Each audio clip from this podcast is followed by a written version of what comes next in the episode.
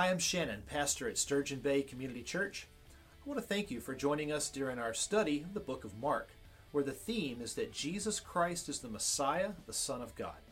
The whole point of studying this book is so that you can find out more about what the Bible has to say about the person and the work and the message of Jesus Christ. I would encourage you to grab a cup of coffee and a notebook, and let's dive into the book of Mark. And I hope that you could join us sometime soon for a live service where ministry happens in relationships and you can get connected to other brothers and sisters in the faith. See you soon.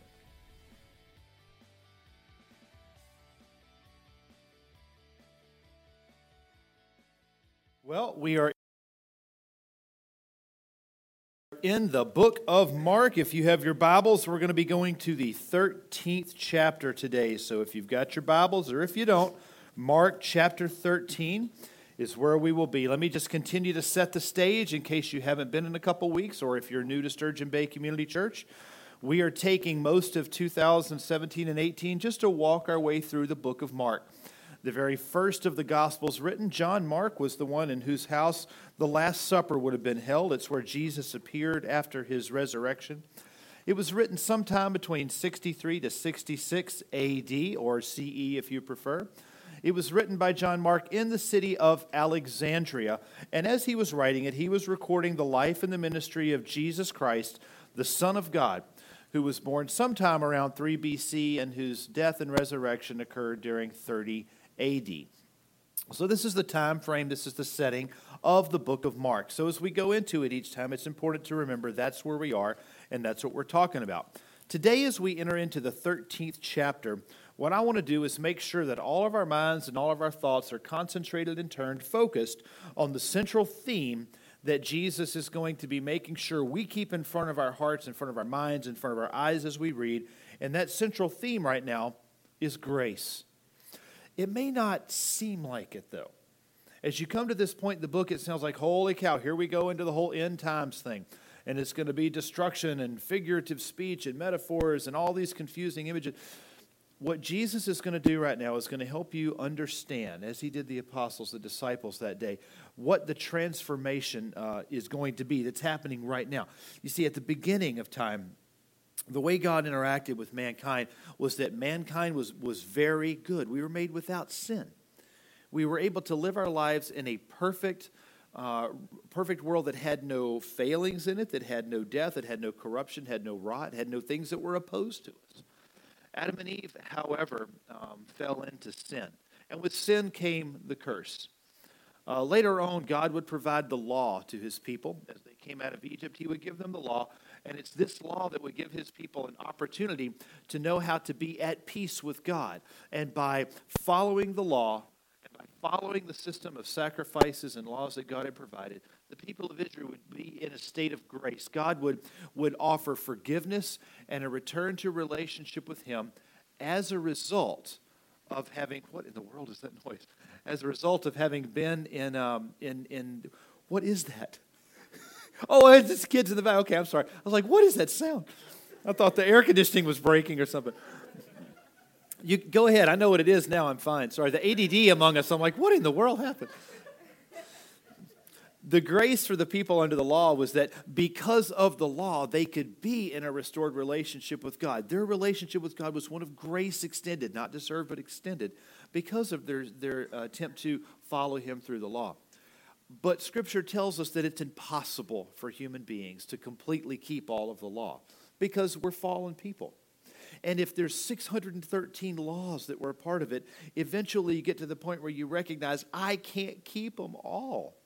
And then we realize that God's grace is what I'm dependent on. And no matter how much I try, at the end of the day, I still depend on Him saying, I love you. You're doing a great job. You're coming along. I love you where you are. I'm asking you to keep coming.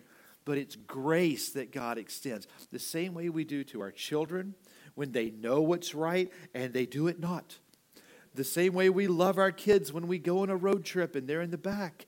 You know, I love you, but I want to take you out of the car right now and paddle you.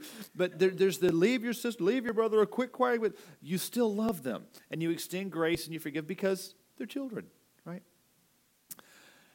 Grace is often referred to as God's riches at Christ's expense, a little an acronym there. And that works Today, what we're going to be looking at, though, is what grace looks like in the New Testament era for the church. What is it? You see, there's a big difference between grace and law and justice, right? Justice, you see, is when you get exactly what you deserve. So, just as a quiz as we go into this, how many of you today, and you, I want you to raise your hands really high on this one because I don't want I don't want there to be any mess up. You ready? Put your drink down. You ready? Okay, just be ready to raise your hands. How many of you could say today that you are without sin, you are flawless, you are perfect, and today you could walk up in front of heaven and go, Open the gates. This is my peeps. This is where I belong. I am perfectly suited to this place. You ready? One, two, three. Hands up. Of course not. Of course not. Because every single one of us realizes we're imperfect. We have flaws, we have failings, we have shortcomings, and there's a word for all that, and that word is sin. All of us have it. Had it not been for the grace of God, justice would be served. And justice would be that all who have sinned all who have opposed God would be removed from God's presence, and we would die in that sin and be punished for that sin. Because at its core, every single sin, when we boil it right down, has to do with pride and idolatry. That's what it is. If God made us, made you, and told us what his standard is, and we rebel against it, that rebellion is sin. And sin requires justice. Grace is the opposite of that. You see, grace is God's riches bestowed on you forgiveness, the sanctifying process, love, acceptance, inclusion, bypassing what you deserve and giving you what Jesus Christ wants you to have because of the price that he paid for you. That's the story of grace. But understand this God will not be mocked. And a time comes, throughout history it has come, where God has said, My people are stiff necked. They have refused me, they have opposed me. And I have poured out grace and forgiveness and opportunity. But from time to time, God brings judgment, justice. And what we're going to look at in the Olivet Discourse this morning is exactly that time. Justice is going to come. God is going to punish. God is going to change the, change the paradigm and grace will become uh, manifest through Jesus and through the church and no longer through the law and the Jewish system. So that's really the transition Jesus is going to be talking about today. We all in? You understand where we are? Got the, the groundwork's kind of laid. All right. Um, so this is where we find. Today there'll be a few subtopics we engage as we move through it. First of all, we're going to talk about what is this Olivet Discourse that takes place on April the 5th or 6th, depending on how you read it, um, in 30 AD. Um, we're going to be, uh, secondly, looking at how we read this and understand the difference between context and pretext because it's important. And then, third, we're going to close really with this fear and dread, not for us. That's not for us. We, we are not people who live in fear and worry and dread and anxiety. That is not the life of Jesus' people. That is not the life of the Christian. So these are the, these are the three areas we'll engage as with the over, overarching uh, umbrella or theme of grace this morning.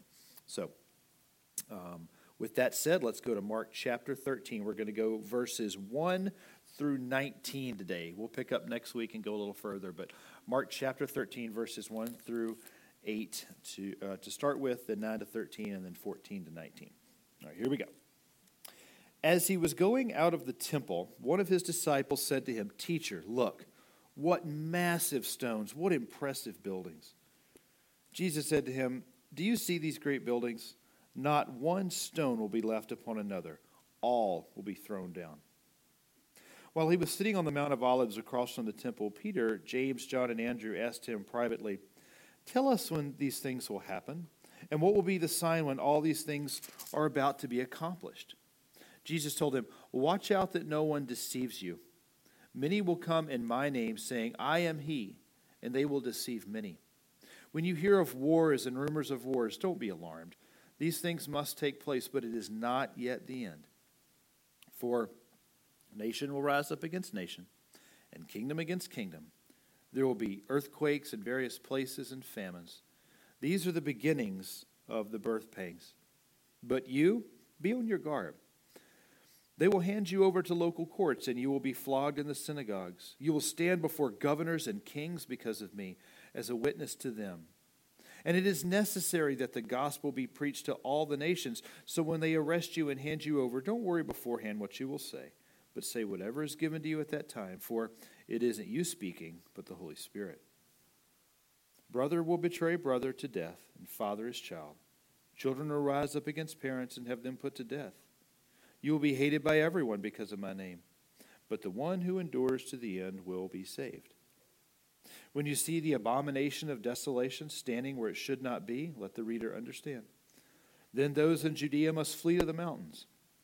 A man on the housetop must not come down or go to eat anything out of his house, and or to get anything out of his house. And a man in the field must not go back to get his coat. Woe to pregnant women and nursing mothers in those days. Pray it won't happen in winter. For those will be days of tribulation, the kind that hasn't been from the beginning of creation until now and never will be again. If the Lord had not cut those days short, no one would be saved. But he cut those days short for the sake of the elect whom he chose. Then, if anyone tells you, See, here is the Messiah, see there, do not believe it. For false messiahs and false prophets will arise and perform signs and wonders to lead astray, if possible, the elect. And you must watch. I've told you everything in advance. Now, Jesus um, during, the, during the course of this has been on the Temple Mount teaching for days and days and days.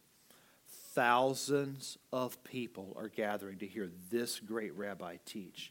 And the folks who are around him have come to recognize that, that this, this teacher, this Messiah, this Jesus, um, is the son of David.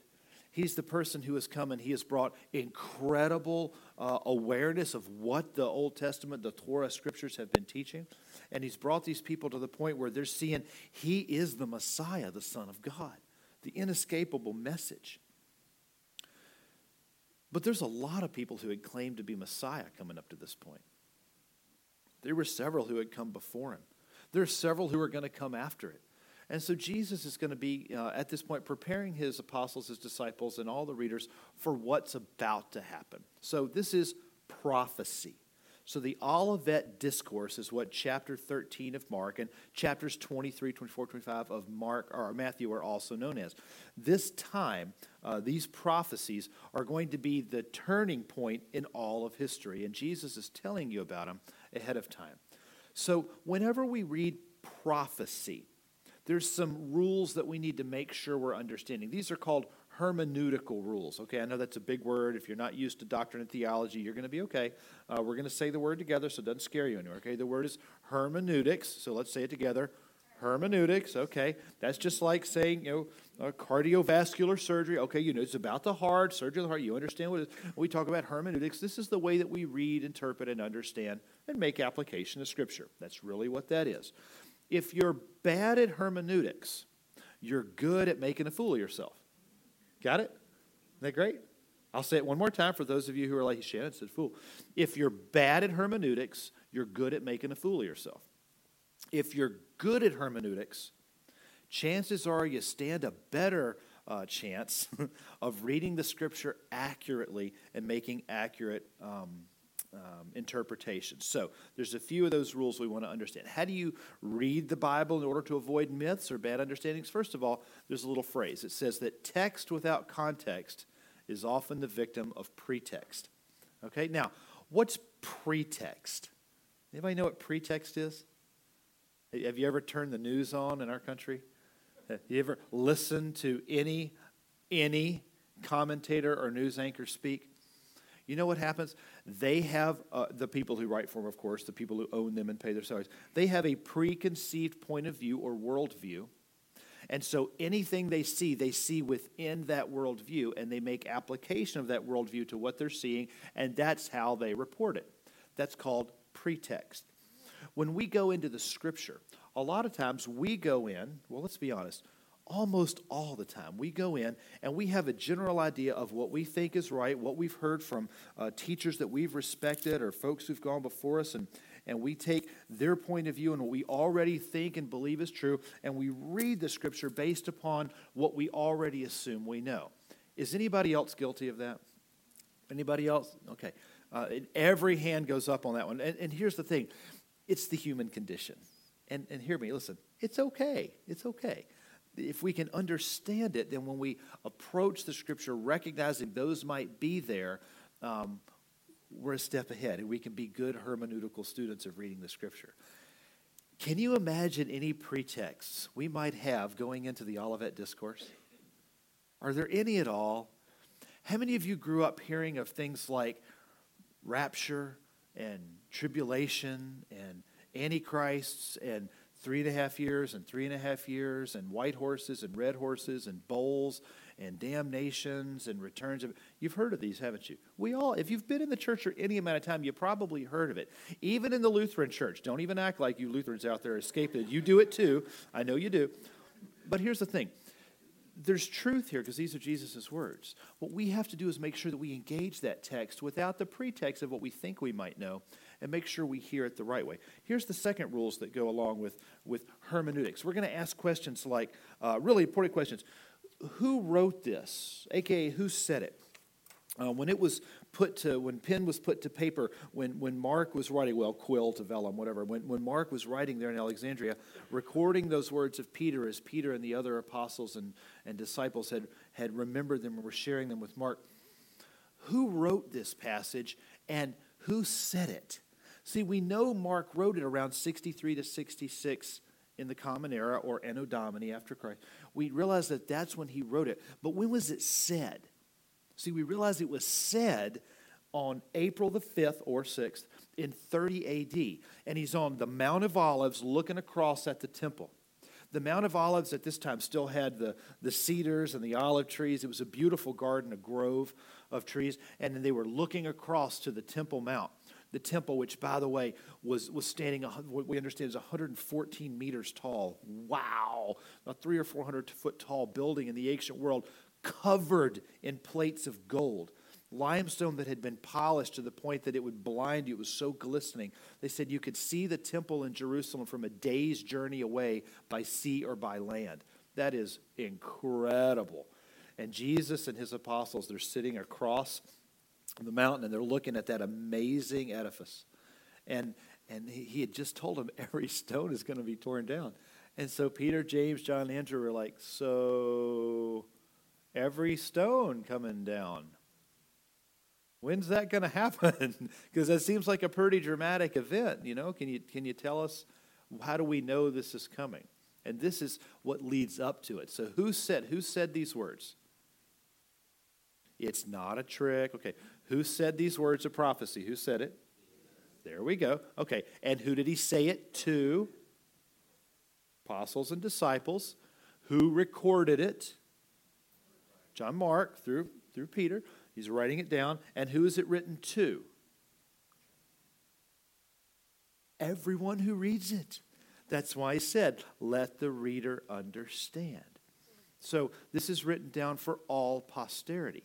But when it was written, the year that it was written, okay, 63 to 66, I tend to be very conservative. Big surprise, right?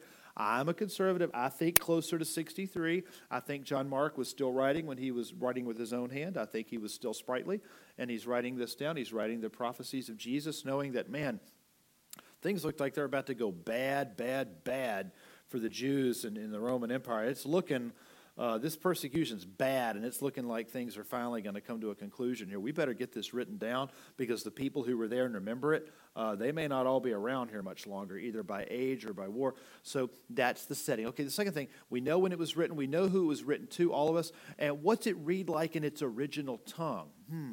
What's the genre? The genre is prophecy and apocalyptic literature.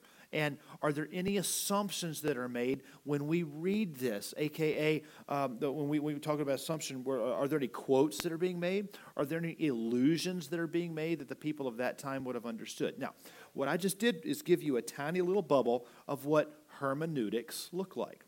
These are the things you want to ask. Friends and neighbors, anytime we approach prophecy in Scripture, you darn tootin' better approach it having asked those questions. Because if you don't, you are likely to make a colossal fool of yourself with a quickness.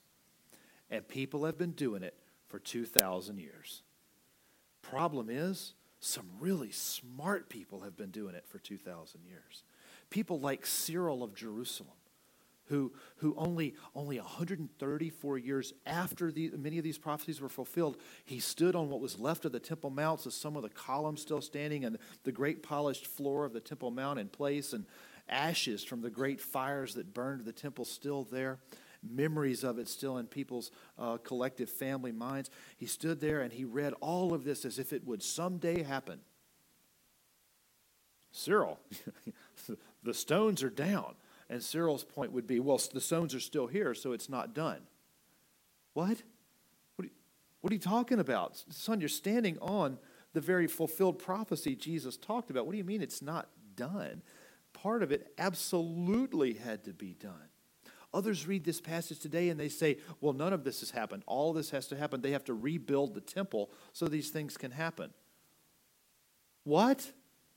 No, it, it, he, he, he just said that temple is going to be torn down. And he's talking to these people. And he said, let the reader understand. And later on, he says, this generation will not pass. He's talking to them. This is about to happen. If we read it in that context, then we begin to approach it and realize okay, Jesus is speaking about things that are about to happen and will be happening in this generation. And we need to read it in that context. Is there a further context? Yes. You see, that's the beauty of prophecy in apocalyptic literature, is that it's dynamic. But if we read it simplistic, we enter into that realm of making colossal fools of ourselves because that's pretexting.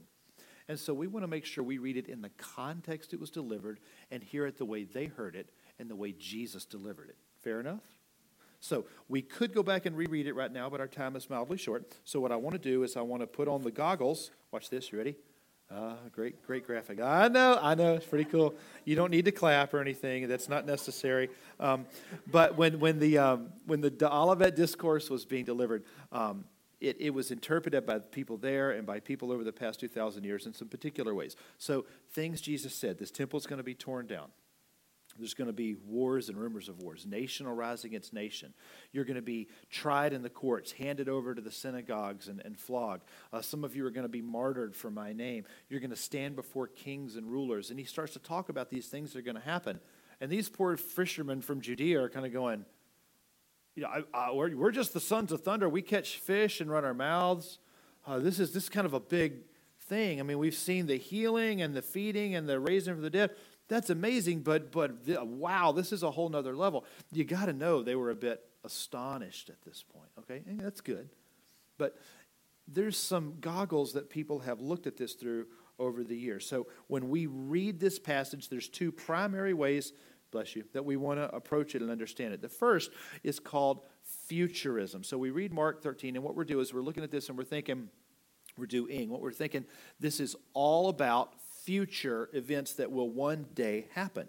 The futurist understands that nearly all of biblical prophecy in the Olivet Discourse, by the way, Mark 13 is known as the Olivet Discourse because he's sitting on the small side of the Mount of Olives and he's providing a discourse. Got it? Not a scary term, it's just a way theologians identify where it was said.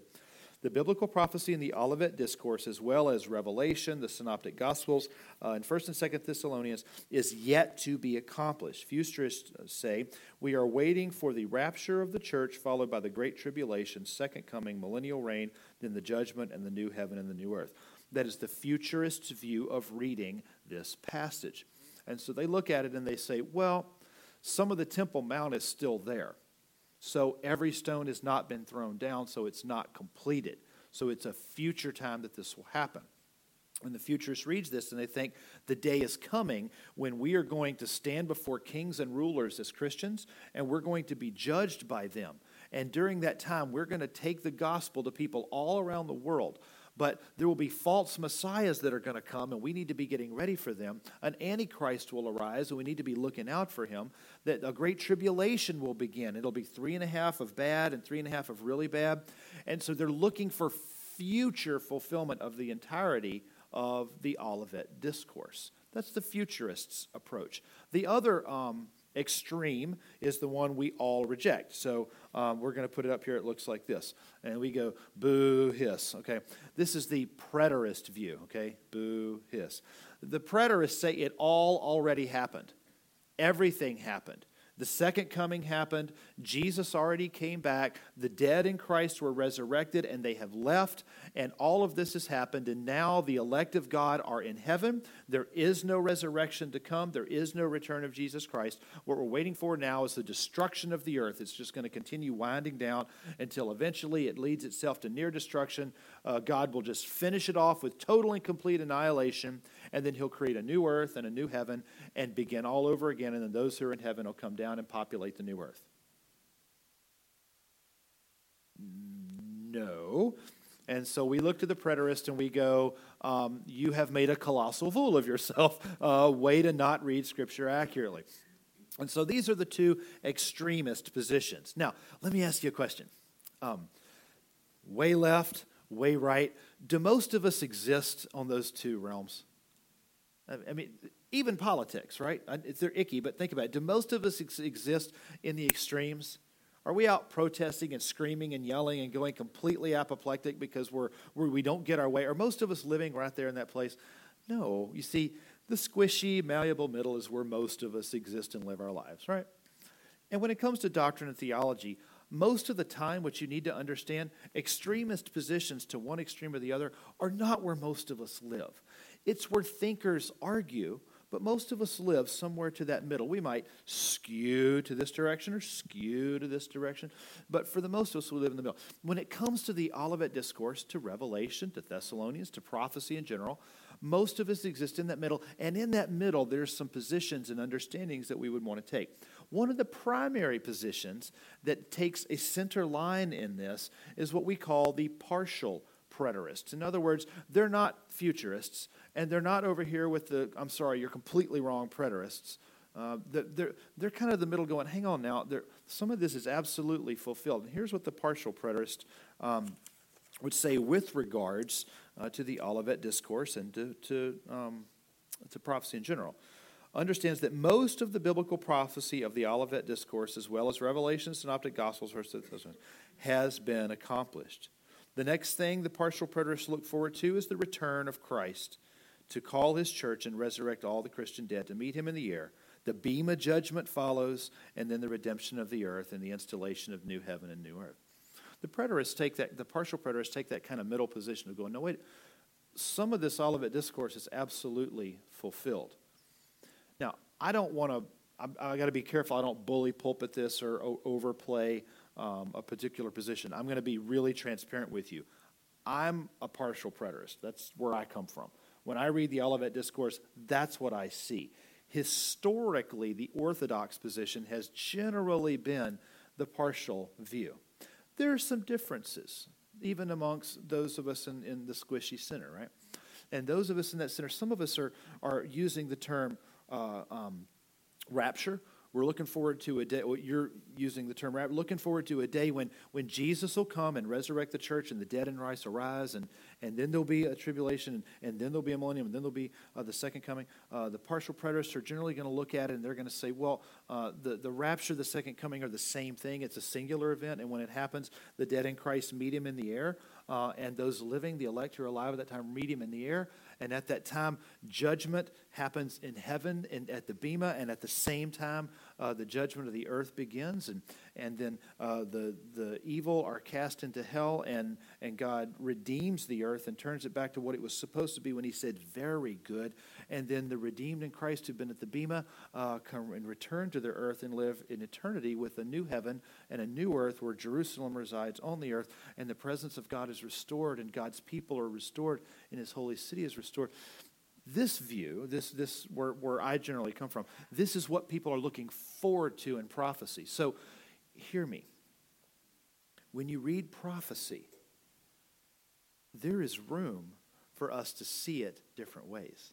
There is room for godly students of Scripture to rightly divide the word of truth and read things a little different, and to be able, in our human, limited perspective and ignorance, learn to love one another, learn to hear one another, learn to trust one another, and learn to extend what to one another? Grace, where we may see things a little differently. Do you know what I love about a community church? I mean, I love it. there is room under this canopy for us to be able to have some differences of view here and still be brothers and sisters who love one another and cooperate and collaborate and communicate with each other. We can still do those things, even though there's some areas where we may have mild disagreements. Isn't that great? Isn't that exciting? Something to say about the Olivet Discourse. Fear and dread are just not for us. We do not need to be sitting around in terror that Jesus will return and we're not good enough at that moment. I wonder if you've ever lived in that kind of a life. You're scared that Jesus might come back and your scale isn't balanced. You know, you, know, you figure you got too many bad things as opposed to good things, then you're going to stand in front of Jesus and he's going to go, ah, scales off. No, no heaven for you. Go to hell. Ow. What a sad, demented, sick, twisted, misunderstood way of approaching grace and the forgiveness of God. Others, um, we, we live in fear, thinking uh, we, we can't really live our lives or make any investment in the life of earth because Jesus is going to come back, and when it happens, all that will have just been wasted. No, no, no, no, no, no. Have families, build churches, take the gospel to the ends of the earth, love people, invest in relationships, raise your children to be godly women and men live your life as if Jesus may come back in a thousand years. And today, you're going to live the life that Jesus told you to live, full of grace and love and mercy, with love, joy, peace, patience, kindness, gentleness, long suffering, understanding. Pa- live the life that God called you to live, not a life of fear. You see, that's the path people go down, and they miss all the beauty of being a child of God. So, as we talk about grace, some, some assurances I want to close with today some of those assurances that there is no condemnation for those who are in Jesus. Brothers and sisters, friends and neighbors, if you're looking for a rapture or you're looking for the second coming of Jesus, in both of those instances, there's an assurance I can give you right now with no need to, to uh, parse or to hedge in any way. You know what that is? When Christ calls, the redeemed are going to meet him in the air. And what I like to say is, I have plenty of room in my theology, and I hope you do in yours, to be able to adjust your theology midair. We're probably going to be in the middle of that going, oh, doggone it, I had that part wrong. I mean, I won't be saying that, you understand, but some of you might. But we're all going to be, I know Kevin just bowed his head looking at it. I'm sorry, sorry about that, Kevin we're all going to be seeing things the way we're seeing, understanding as he understands. We're going to have the perspective of Jesus to go, oh, that's what that, I never picked up on that scripture that that's what that meant. Jesus is going to go, yeah, I know, but you know what I got for you? I got some grace. You're a fallen creature, but now you can see it the way I saw it. Do you see how I worked all things together for good to those that I loved, were called according to my purpose? And I wanted to gather you like like hen, like a hen gathers her chicks and protects them under his wing. That's what I wanted to do for you. Oh, Jerusalem. Oh, Jerusalem. Woe to you. How often did Jesus want to gather his people like a mother hen does her chicks to protect them? How often, it gives me chills. How often did God want to send prophets to his people so that his people would hear truth and respond? How often did he forgive and restore Israel? And over and over and over again, they hated the prophets. They rejected the message of love and grace. And they nailed God's son to a tree, spitting at him, cursing him, because he didn't give them what they wanted. Whoa. Not one stone would remain standing. The army of Titus would come in in 70 AD, and with what is recorded as some of history's most brutal, savage, and merciless conquest, even for the Romans, what they did to Jerusalem causes us to shudder. The violence, the brutality, and the totality with which the temple, the Jewish system, the Jewish identity, and the Holy Land itself was ravaged by the furious armies of Titus. Goes down in history as fulfilling much of what Jesus said was going to happen. And it's why Jesus wept for Jerusalem.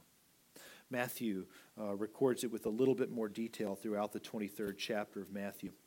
You, would, you uh, who are familiar with that would read Jesus saying time after time, Woe to you! Woe, woe, Pharisees! Woe, people! Woe, Jerusalem! What comes to you is a time of horror. And it's what I try to protect you from. Listen, justice is about to take place, judgment is about to take place in Jerusalem.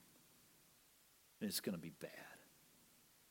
And Jesus is saying, but those of you who endure, those of you who endure, safety. You're safe in me. That's the message of the gospel. Regardless of what you encounter, regardless of what comes your way, the challenges, the hurts, the pain, regardless of that, grace is the gift of God to his children. And one day, friends and neighbors, the day is going to come, whether you've already died or whether you're alive at the time, that trumpet's going to sound.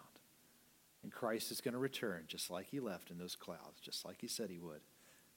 And we're going to be caught up with him in the air. Call it a rapture if you like the term. I don't like it, but some do. We're going to return. Jesus returns in that second coming. We join him in the air. We're all going to start to see and understand with perfect clarity. And God's perfect plan is going to take place. His plan of grace. Judgment will happen. But his perfect grace is what is extended to all who call upon the name of the Lord. So, my question to you this morning Have you come to a place in your life where you've accepted the grace of Jesus Christ and allowed that peace to fill your heart and your soul and your mind? Our worship team is coming back up, and they're going to prepare uh, kind of the atmosphere for prayer. But here's what I'm going to ask of you I want you to think hard about this concept of grace and about the peace that it brings into your hearts and souls. I'd ask you to bow your head, to close your eyes. I just want you to get alone with God for a moment. You, you don't need to worry about the people around you or what's going on up here. They're all they're great. You've seen them before. I want you to focus in on you and your God for just a minute. In your heart, right now, before Jesus, Can you say that there is peace in your spirit?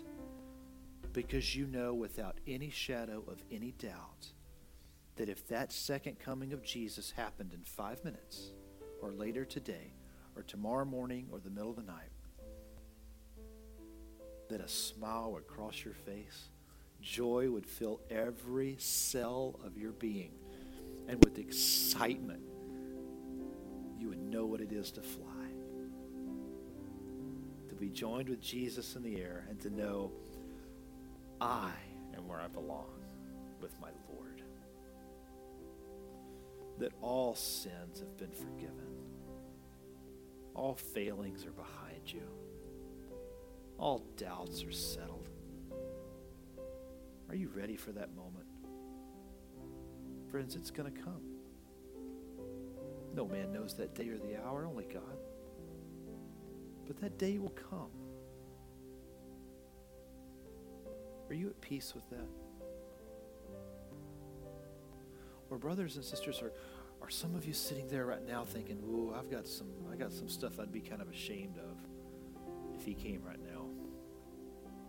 Yeah, I've, I've got a little bit of a list, kind of the bad list of stuff I know, my private sin, my secret sin my things I haven't let go of, stuff I've held on to, that forgiveness I've refused to give, that sin I've refused to give up. This is the time to do some business with God. It simply sounds like this Father God, I know I have sinned. Lord, in this time together, you've seen those things in my mind. I've, I've remembered. I know. There are sins, distances, breaks in relationship between you and me. God, can we just, can we put those behind now? Lord, I'm asking for forgiveness. Can we put him as far away as the east is from the west? Lord, I want to be ready when you call. I don't want to be heavy loaded when it's time for flight. Lord, as we've gathered this morning, we, your people, your elect, your chosen, your children, your bride, we've gathered here and we've come to the realization a day is going to come when, when grace is going to be extended and judgment as well. God, I just pray that we become ready. Lord, over these weeks as we study this Olivet Discourse, your prophecy, I just pray that um, you would draw us into an atmosphere, draw us into a position, into a mindset of forgiveness, reveling in grace, and one that gives us an incredible sense of peace.